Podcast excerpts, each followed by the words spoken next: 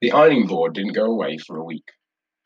I mentioned in yesterday's blog about my surprise about the amount of time and effort that goes into making Christmas happen, and that our ironing board didn't go away for nearly a week after we got back. Each time I finished the pile, a new lot had come through the wash. Several years ago, the wife and I divided up a number of the jobs that we need to do between us.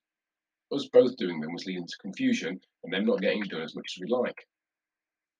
I Bagsid all the simple stuff you can't really get wrong washing, ironing, the dishwasher, etc. Alex does a lot more of the logistical sorting type jobs. I used to hate ironing, but I've made peace with it now. I reframed how I see it in my head in a few different ways that are parallels to how we might see better eating and exercise. See, the time spent ironing is an investment. If I don't iron it, Alex will. And she'll probably do it at a time that I'd rather be spending doing stuff with her. The time spent doing it leads to better use of time down the line, like exercise does. And I've made it as enjoyable as possible.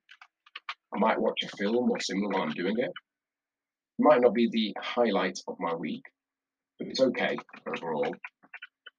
Exercise can be if we do it with other people, especially if we know or getting to know them. And if we do it in a way that's a bit more fun than just turning up to the gym and going around a bunch of machines by ourselves.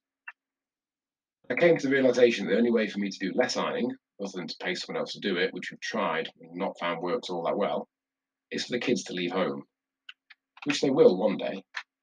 Based on that, I don't want to do less ironing.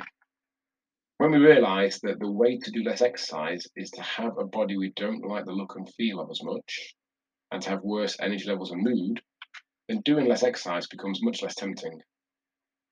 So if you're still feeling that exercise is an inconvenience something you don't really want to do, try some of these reframes on for size and try clicking this link to change your life. myrise.co.uk forward slash apply.